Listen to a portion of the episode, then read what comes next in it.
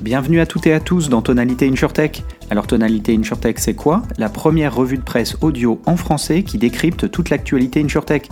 Au menu, un coup de projecteur sur les principales levées de fonds annoncées durant le mois écoulé. On revient également sur les actualités marquantes de la scène startup.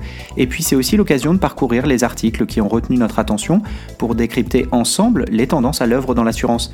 Allez c'est parti pour 15 minutes d'InsurTech.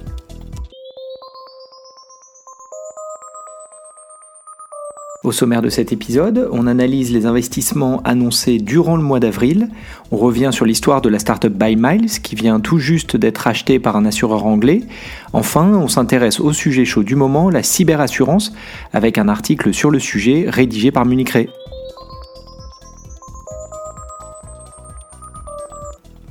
On démarre comme chaque mois par une analyse des levées de fonds annoncées récemment. Encore une fois, le mois a été relativement calme dans l'écosystème InsurTech, avec seulement 3 deals annoncés. Tous l'ont été en France et tous sont de taille limitée, inférieure à 5 millions d'euros en l'occurrence. Dans l'ordre chronologique, c'est Gédéon qui a annoncé son premier tour de financement, 2 millions d'euros, réalisé auprès de Business Angel. La startup lance une solution de retraite complémentaire digitalisée, sujet d'actualité évidemment. On suivra donc le développement de cette startup qui a le mérite de se lancer sur le secteur life au sens anglo-saxon, habituellement sous-adressé par les startups. Ensuite, Corinth a annoncé elle aussi un tour de 2 millions d'euros avec notamment le fonds 360 Capital autour de la table, aux côtés de Business Angel issu du secteur de l'assurance et de l'insurtech. Ces fonds doivent lui permettre de lancer euh, sa solution d'insurtech as a service, solution technologique permettant en effet aux assureurs, insurtech et acteurs adjacents de lancer des offres d'assurance plus rapidement qu'avec un legacy traditionnel. Pour démarrer, elle cible notamment le secteur de la mobilité et les flottes en particulier. Enfin, MySophie a annoncé un nouveau tour de financement, son troisième depuis son lancement, d'un montant de 4,2 millions d'euros. Si les investisseurs existants, les acteurs de l'assurance CPMS et AG2R remettent topo, ils sont rejoints par CNP qui fait ainsi son entrée au capital de la startup. Pour rappel, MySophie propose de suivre sur son application mobile le remboursement de ses dépenses de santé, la part remboursée par la Sécu, la part remboursée par la complémentaire et le reste à charge. Puis récemment, elle a lancé en cohérence une offre de surcomplémentaire visant justement à couvrir tout ou partie du reste à charge. Elle développe aussi des offres en marque blanche, ainsi CPMS et AG2R disposent-ils chacun d'une telle solution à leur couleur spécifiquement pour leurs clients? Et c'est tout pour ce mois-ci. Vous l'aurez compris, on est encore une fois assez loin de la moyenne mensuelle des deux dernières années qui s'établissait à 8 deals par mois. Et en termes de montant levé, l'écart est encore plus flagrant puisque ce sont un peu plus de 8 millions d'euros seulement qui ont été investis sur le mois. On ressent donc clairement le ralentissement commenté ici ou là depuis euh, des mois sur la scène VC. Cependant, petite lueur d'espoir euh, sur le futur de l'innovation dans l'assurance, la plupart des deals annoncés depuis le début de l'année sont dirigés vers de jeunes pousses. La partie seed du marché reste donc euh, très active et c'est dans ce stock de startups lancés récemment que se trouvent les futures pépites de l'InsurTech. Reste à voir comment les choses vont évoluer dans les prochains mois, notamment pour les startups plus matures qui euh, soit euh, ne parviennent pas à boucler leur levée, soit repoussent encore et toujours leur retour sur le marché. Pensez donc à vous abonner à ce podcast si ça n'est pas déjà fait pour être sûr de ne pas manquer les prochains épisodes. Il y a quelques jours, l'assureur anglais Direct Line Group annonçait le rachat de la startup InsurTech by Miles. Si le montant de la transaction n'a pas été dévoilé, c'est un mouvement assez attendu dans l'écosystème, le deal M&A, j'entends, euh, pas spécifiquement cette startup, et c'est l'occasion pour nous de tirer quelques enseignements. Comme nous l'avions fait avec Simple Insurance racheté par Allianz il y a quelques mois, vous pouvez d'ailleurs retrouver cette analyse dans le podcast d'octobre 2022, on retrace l'histoire de la startup by Miles. Pour ceux d'entre vous qui ne seraient pas familiers avec cette InsurTech, elle fut créée en 2017 au sein du startup studio slash incubateur InsurTech Gateway en Angleterre. Dès son démarrage, elle se positionne comme distributeur d'assurance auto en ligne. L'idée est en particulier de cibler les conducteurs qui roulent peu, en dessous de 7000 miles par an, pour reprendre le chiffre souvent poussé par la startup elle-même. Très vite, elle lève un premier tour de financement, 1 million de pounds, quasiment euh, concomitamment à son lancement commercial en juillet 2018. Ce tour est réalisé auprès de Jamjar, le fonds créé par le fondateur des boissons de la marque Innocent. Il est à noter qu'aux côtés de InsurTech Gateway, un autre soutien historique de la startup renouvelle son intérêt pour le projet. Il s'agit de InMotion, la branche d'investissement du groupe Jaguar Land Rover, qui aura accompagné la startup tout au long de son développement. Un peu moins d'un an plus tard, en mars 2019, la startup annonce un nouveau tour de financement, 5 millions de pounds en série A. Celui-ci voit l'entrée d'un VC généraliste cependant habitué à soutenir les startups de l'InsurTech. Il s'agit d'Octopus Venture, fonds britannique. Il est alors précisé que les acteurs historiques remettent tous au pot. Et un an plus tard, en mai 2020, au sortir des confinements donc, la startup annonce un troisième tour de financement, 15 millions de pounds en série B, avec l'investisseur Commerce Venture comme lead. Celui-ci est bien connu pour investir de longue date dans les fintech et insurtech en Europe. À noter d'ailleurs qu'à la même époque, il prenait une participation dans la startup ManyPets, qui s'appelait encore à l'époque euh, Bot by Many. Vous aurez donc fait le calcul, cela faisait trois ans que la startup n'avait pas levé de fonds.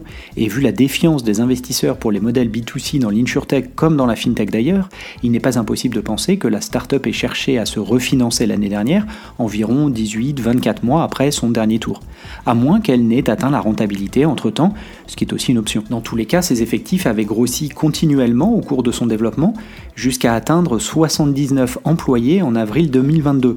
À date, et toujours en s'appuyant sur les chiffres disponibles sur LinkedIn, ce sont 65 personnes qui travaillent pour la startup. Cela correspond donc à une réduction de 18% des effectifs. On n'est pas très loin du benchmark hein, qu'on voit sur le marché d'environ 20% de réduction dans la plupart des startups. Mouvement largement initié aux US l'année dernière et qui a mis un peu plus de temps à arriver en Europe, il faut le souligner. Il y a toujours deux manières de lire ces réductions de voilure. Soit la startup cherche à gagner du temps, quelle que soit sa feuille de route, levée de fonds ou revente, soit elle cherche à atteindre ou à minima à s'approcher de la rentabilité. On a donc eu la réponse récemment, c'est un rachat par un acteur historique. Ça n'est pas une surprise, puisqu'une vague de deals M&A était largement attendue dans l'insurtech, comme dans l'industrie startup plus largement. Aussi bien parce que l'investissement est en berne, donc, mais aussi pour des raisons techniques. Certaines startups sont sur le marché depuis une petite dizaine d'années, et les VC à bord doivent nécessairement réfléchir à la liquidité de leurs investissements. Bref, le deal est fait avec un acteur historique de l'assurance PNC en Angleterre, avec plus de 1,5 milliard de livres de primes en assurance motor, c'est un mastodonte qui vient de réaliser cette acquisition.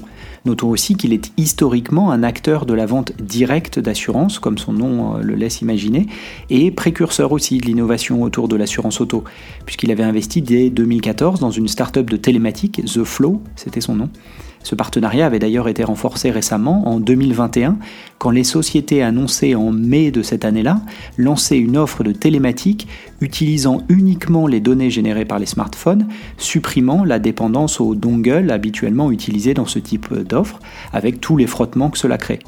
Revenons à BuyMiles. On a retracé son parcours en matière de levée de fonds, mais quid du commercial, me direz-vous? Eh bien, sur cet aspect, la startup a toujours été plutôt discrète et n'a jamais communiqué beaucoup de chiffres. C'est pour ça que l'analyse de sa masse salariale, en complément de ses levées de fonds, est une manière d'approximer son développement commercial. Ce n'est évidemment pas une science exacte, mais cela donne un ordre de grandeur et ça permet de comparer avec d'autres acteurs.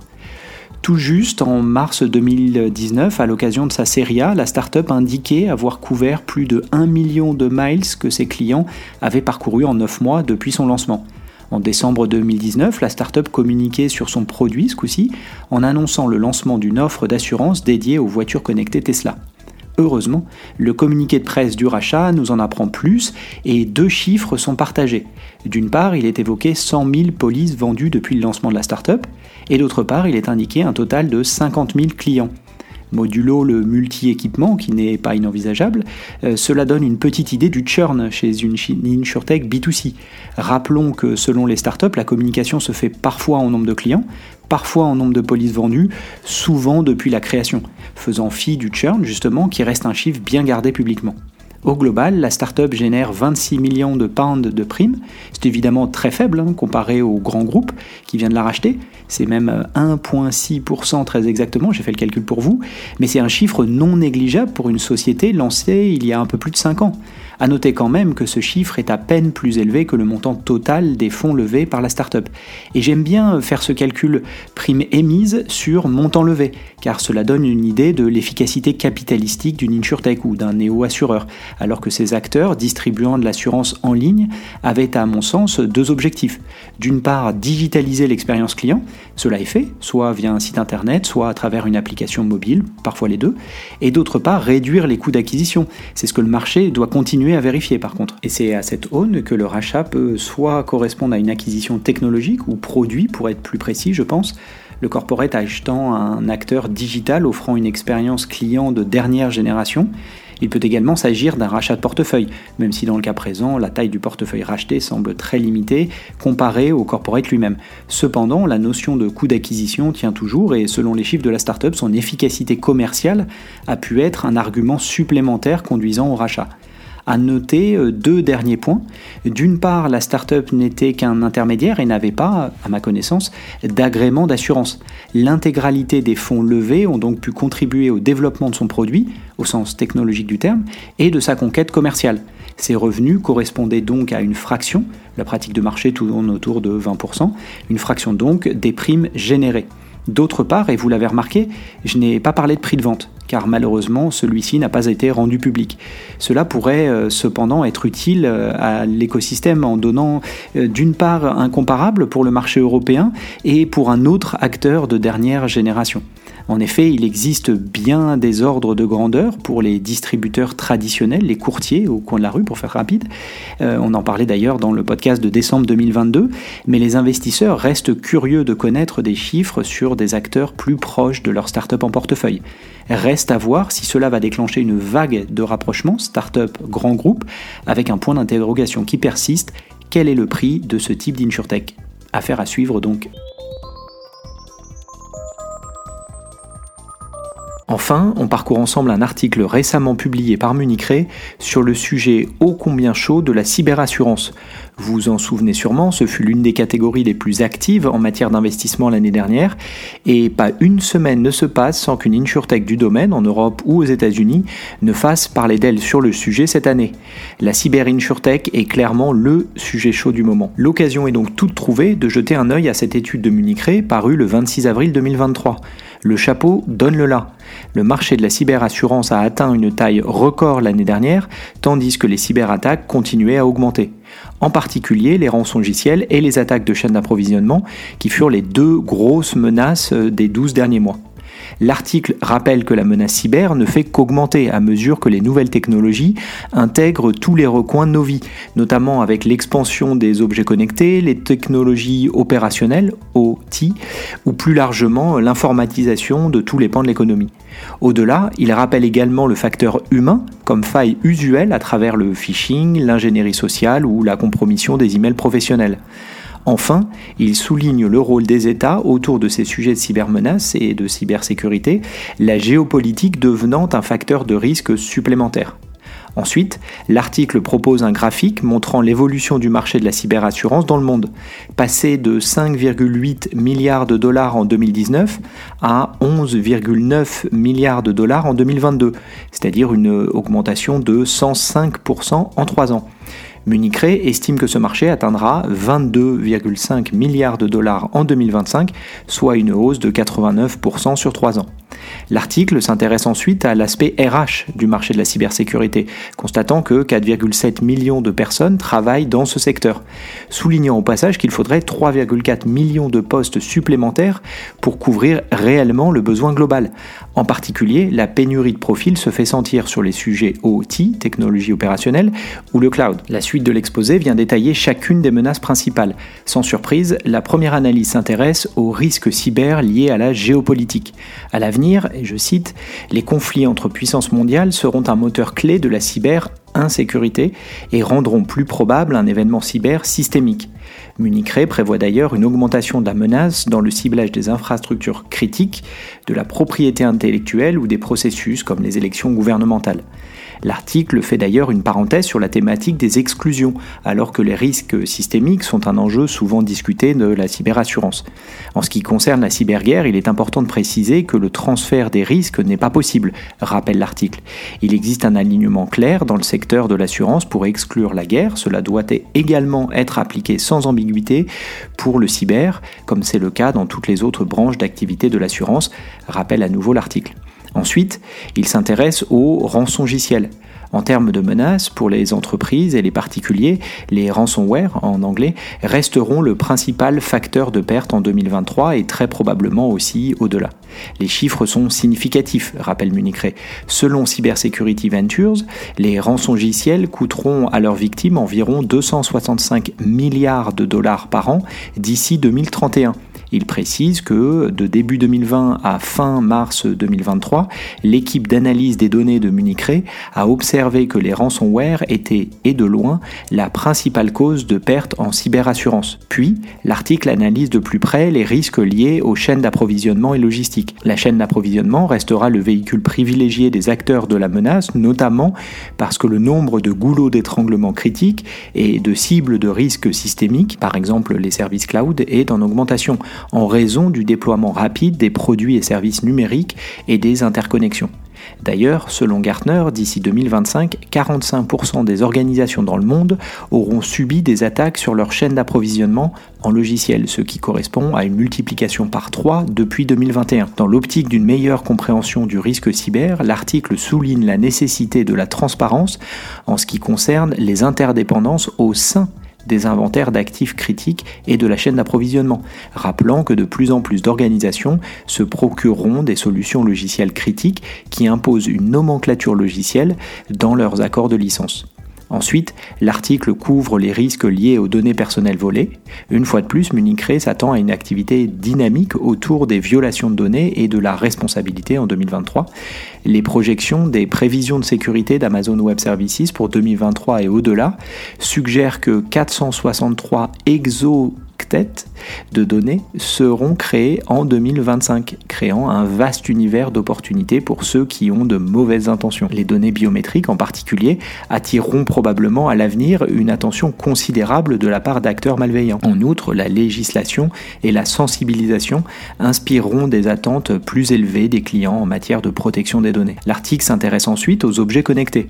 Selon l'écosystème euh, et les tendances de l'Internet des objets euh, d'IDC, il y aura 41,6 milliards d'appareils IoT connectés, générant 79,4 zeta-octets de données d'ici 2025. En conséquence, Gartner estime que l'impact des attaques sur les systèmes cyberphysiques atteindra plus de 50 milliards de dollars d'ici 2023. Municré met ensuite en avant son expertise sur le sujet, mélange de capacité à porter le risque, de cybersécurité, de données, le nerf de la guerre selon moi sur ce sujet, et les exclusions comme évoqué précédemment.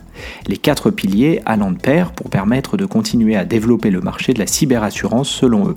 Enfin, et pour élargir un peu le débat, l'article se demande si la cybersécurité deviendra un pilier d'entreprise au même titre que l'ESG.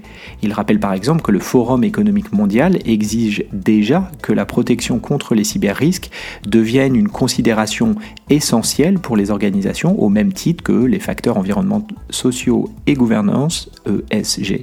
Finalement, l'article se réjouit que de manière naturelle, les développements sur le sujet suivent la logique de sauvegarde des opérations commerciales essentielles ce dernier pouvant être considéré comme le retour sur investissement de la cybersécurité.